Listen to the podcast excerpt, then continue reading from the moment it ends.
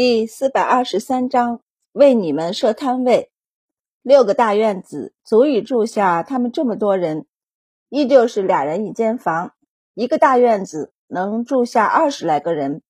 庄先生则是单独住，他要看着白善他们的功课，所以和他们住一个院子。魏行人等则和他们分开了，住到了别的院子的正院里。满宝他们兴致很高。并不想住正院，直接住在了二楼上。现在正是夏天，虽然夜晚有些凉，却不是非常冷。中午有点热，但在屋里和湖边又不觉得，所以洗漱沐浴都能在自己屋里的洗漱间完成。推开窗就可以看到湖光风景。要不是庄先生不想上下爬楼，他都想跟着一起住二楼。大吉晃了一圈，见阁楼的第四间房被长寿和季雨占了，便乖乖的下楼去住，和一个护卫住在了楼下。白善正在和尤老爷说话：“我们要在此停留二十日左右。尤老爷是等我们，还是先行一步？”一起过草原的时候，他就知道他们随性，却没想到他们这么随性。竟然随意就可以决定在一个地方停留二十天。话说你们不是官儿吗？不急着去报道吗？尤老爷心中流泪，面上却笑容满面的道：“正好，前些时日手下的伙计受惊不轻，身上的伤也不算好全，这次正好可以养养伤，定定神。不过尤老爷没有租大院子，而是租了个小院子。”可以将货物都放下，大家挤一挤还是能住下的。他不是不赶时间，而是不敢在这个时候赶时间。两天前在客栈遇上的那一队人，他从他们身上嗅到了和那些马贼一样的味道。那些人就算不是贼寇，也不是什么好惹的人。刚在街口听他们议论，进来这一片并不算安静。下周的天花疫情传的都变了样，谁知道外面的世界乱成了什么样？他是急着去玉门关赚钱，但同样惜命，所以他深吸一口气，压下心中的焦虑，冲白善露出笑容道：“接下来的时间还要劳烦大人们了。”白善自然没有问题，尤老爷跟着队伍还是很有用处的，至少他认路呀。一行人吃过饭，便跟着青年去看了一下他娘和大嫂，主要是看一下他们做饭的手艺。满宝尝了一下，发现手艺还行，但也只是还行而已。青年见他们似乎不是很满意的样子，咬咬牙后道：“大人，我娘和大嫂便宜，一人只要二百文，不管你们是住二十天还是一个月，他们都给你们做饭。”又道。他们知道怎么买到又便宜又好的菜，不会骗人，真的。白善轻笑了一声，点头道：“既如此，就留下吧。”青年松了一口气。白善就问：“你们总不能全靠过路的客商为生吧？要是客人少了，你们做什么营生？种地和放牧呗。”青年给他娘和大嫂找了一份工作，也高兴起来，便知无不言了。我们种有好多瓜果，过路的客商都喜欢。他们要是不买，我们会有人收了送到宿州城去，或者去凉州城，那里人多，会有人买。我们还种青稞，还有麦子。但如果没有钱，我们交税就很难。青稞和麦子都不够吃。白善微微颔首，知道他们这里还得从外面买米面粮食。从青年家里出来，白善站在湖边往下看，正好看到一尾鱼快速且机灵的从他眼前划过。他感叹道：“这儿可真是个好地方。”青年深以为然的点头。很多人都羡慕我们，我们有一个大湖，这是他们羡慕不来的。与此同时，满宝脑中的颗颗叮叮作响，检测到未收录生物。一阵叮叮咚咚的声音过后，满宝便蹲了下去，盯着湖水问：“里面的鱼能打吗？青年道：“不能捞鱼，可以钓鱼。只有小镇上的人能捞鱼，但也不是谁都可以的。别说捞鱼了，连水都不能随便打。他们需要用水，得和人买。不过小镇却不拦着来的旅人钓鱼，只要他们能钓得起来。”满宝若有所思的点头，问道：“你们的活鱼一般在哪卖？”青年愣了一下后，指了一个方向道：“不过很难买到，因为鱼少人多，一般打上来的鱼要先送给几位大老爷，然后是几家比较大的酒楼饭馆要用，最后才是往外卖的。”满宝笑了笑：“那肯定是钱不够多，只要砸的钱够多，谁不能排在前面？”白善也垂眸再看了一眼湖底。让青年带他们去买钓竿，然后顺着逛了小镇的一条街的商铺。白善和他道：“明天一早让你娘亲和大嫂过来吧，我这儿有个管事，直接听他的吩咐就行。这种事儿，甚至连请厨娘的事儿，本来都不该他们亲自去管的。只是他们想走一走，也想从青年那里了解更多的一些东西。”所以才跟着一起走的。等他们晃回来，太阳早就下山了。只是大漠天黑的慢，即便快到他们以前上床准备睡觉的时间，此时天还隐隐亮着。小半天的时间，小镇上的居民都知道镇上来了客人，和一般的客商不一样。这次来的客人，因为是出来游学的。虽然会在小镇上住很长一段时间，却不会进货。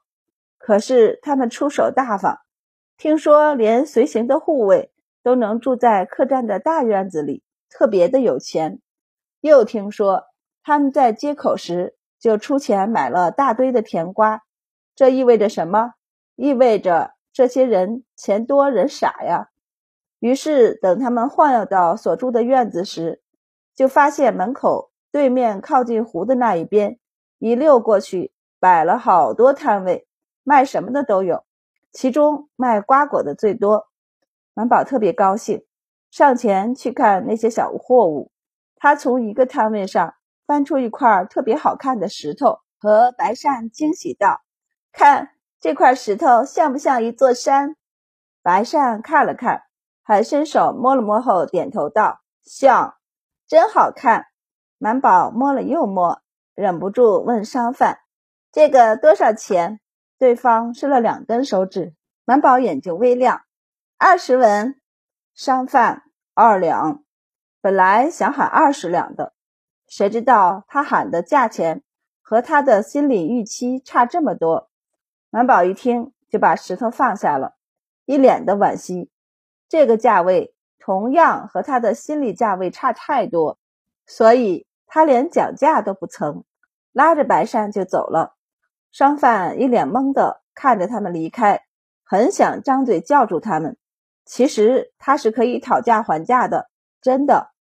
除了卖各种小物件，还有不少人抱了布料出来，地上摊着一张油布，上面就放着一匹匹颜色特别鲜艳的布料，上面还有各种奇怪的图案。满宝忍不住看了又看。白善干脆牵着他的手上前看，摊贩兴奋地将一匹布打开，给他们看图案。您看这匹布的颜色是不是特别正？这图案也是我们细心描摹的，是上好的料子。满宝就伸手摸了摸，颜色是好看，图案也很绚烂，可这料子有些粗了，连细棉的手感都比不上，更不要说和绸缎相比了。这样热的天气，穿这样的布料其实是有些不透气的。白善也觉得这料子一般，但穿个高兴还是可以的。于是问价钱，摊贩刚才目睹了他们问价石头的经过，因此心思转了转后报价道：“一两银子。”白善他们看着就这么像人傻钱多的人吗？他看了对方一眼，想了一下四等细棉的价钱。便道：“三百文一匹，卖不卖？”摊贩张了张嘴，见俩人都睁着圆溜溜的眼睛看他，他怀疑他要是再提一下价钱，对方说不定也会和刚才对待那个摊贩一样无情的走开。于是迟疑了一下，还是点头卖。于是白善三百文买了一匹布。一旁的摊贩见他们成交了，便更加热情地叫卖起来。不少人把家里吃不完的瓜果都摆了出来，只可惜满宝他们今天下午吃过了。甜瓜性寒伤胃，所以满宝叮嘱过他们不要多吃。因此，大家目光在那些瓜果上流连了一下，还是没出口说买，只是问了一下价钱。决定明天还可以对照一下价钱。一行人惋惜地收回了手，然后转身回去，还小声地议论起来：“不是说这里的瓜果没人买吗？怎么卖的比我们京城还贵？”南宝道：“明天我到处看看，或许他处有便宜的。不过这里还真好，竟然门口就要摆摊儿，好方便。”白善不知道这些摊位是临时为他们设的。也点头，看着小镇也挺繁华的。就算外面客人少了，他们自己也很热闹啊。摊贩们眼睁睁的见他们就这么进屋去了，心塞不已。好在那些跟他们来的兵丁，在吃完晚食、泡过澡后，也跑出来凑热闹。虽然买东西的不多，但也有成交的。最主要是有人气啊！自今年四月以来。该来的客商都没来，小镇都沉寂两个月了。本来每年的这个时候就是小镇最热闹的时候，不论是中原来要往西域去的商人，还是西域来要去中原的商人，大多要经过这里，不然他们的小镇也不会建得这么好。一般来说，从六月到九月都是他们小镇来客高峰期。这四个月赚的钱比他们放牧和种植一年赚的还要多。白善他们一开始不知道这些，但多待几天就知道了。聂参军约束手下，许他们在小镇上游玩，也许他们骑马出去打猎，但不允许他们与当地居民发生冲突。他道：“谁若敢欺辱当地百姓，惹来祸端，兵法处置。”所以一开始，士兵们都不敢走远。每天起床后，在院子操练一下，便开始睡觉。他们这段时间一直在赶路，前几天还上山杀马贼了。要说不累是不可能的，正是缺觉的时候，所以头两天他们什么都没干，就躲屋里睡觉了。满宝他们却正好相反，一大早。晨光透过窗户照射进屋内，满宝便在一片阳光中睁开了眼睛。然后他眨了眨眼睛，清醒过后，便高兴地从床上一仰而起。睡得好，身体变轻松。他用力伸了一下懒腰，直接转身推开窗，先往外看了一眼。只见外面已经热闹起来，叫卖的人倒不多，但在湖边忙碌的人不少。有在湖边换洗衣裳的，也有洗菜淘米的，只是分了地方而已。满宝撑着下巴，靠在窗台上往外看，这是一片很大的湖，跟着湖面延伸出去的是一片茂密的树林。要不是把目光放远，看到两边黄色的沙漠，他几乎以为这是在益州那样水源丰茂的地方了。和他隔了一个屏风的周丽如，似乎被他惊醒了。他打了一个哈欠，起身，从屏风后探头进来看，见小姑眼睛亮晶晶的，便缩了回去，将被子拉起来，将自己全部捂住，打哈欠道：“我今天哪儿也不想去。”满宝有些失望。好吧，那我自己起来。和周丽如一样，选择第二天赖床的人不少。此时能够起来的，除了庄先生，也就一个白善。师徒三个在院子里碰上时，庄先生就满意的点了点头，和俩人道：“不用管他们，我们出去吃个早饭。”于是师徒三个便带着大吉和两个护卫出门去了。睡在东西两厢的护卫探头看了一眼，便又趴着不动了。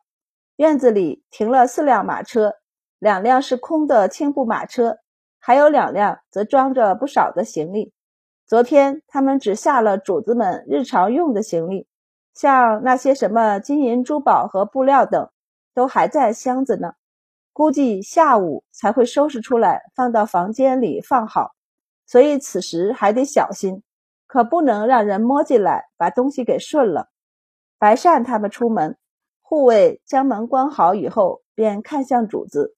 白善和满宝就指点道：“先生，昨天我们走过那里，那里有很多铺子，其中就有饭馆。昨天晚上已经在阿乐的客栈吃过饭了。”他们今天打算换地方吃。庄先生顺着看了一眼，脚步一转道：“那走吧，顺着过去看看。这里早上多是吃饼子，连面都很少，更别说是粥了。不过这里羊奶很多，一文钱一碗，煮开了加了茶叶，三文钱一碗，不错。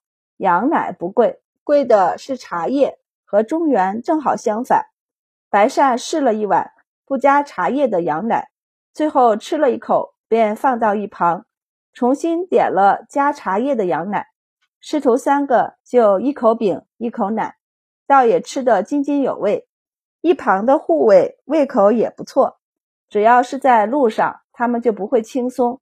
尤其前几天还经历了剿匪和寻宝，心里更紧张。这会儿全身心的放松下来。就是护卫们都有些懒洋洋的，落在小镇居民的眼里，就是这些新来的客人很和气，连护卫都傻傻懵懵的样子，看着很好骗。就是可惜几个小的公子和小姐似乎不长钱，所以很小气，东西贵一些他们就不买了，而且还很挑。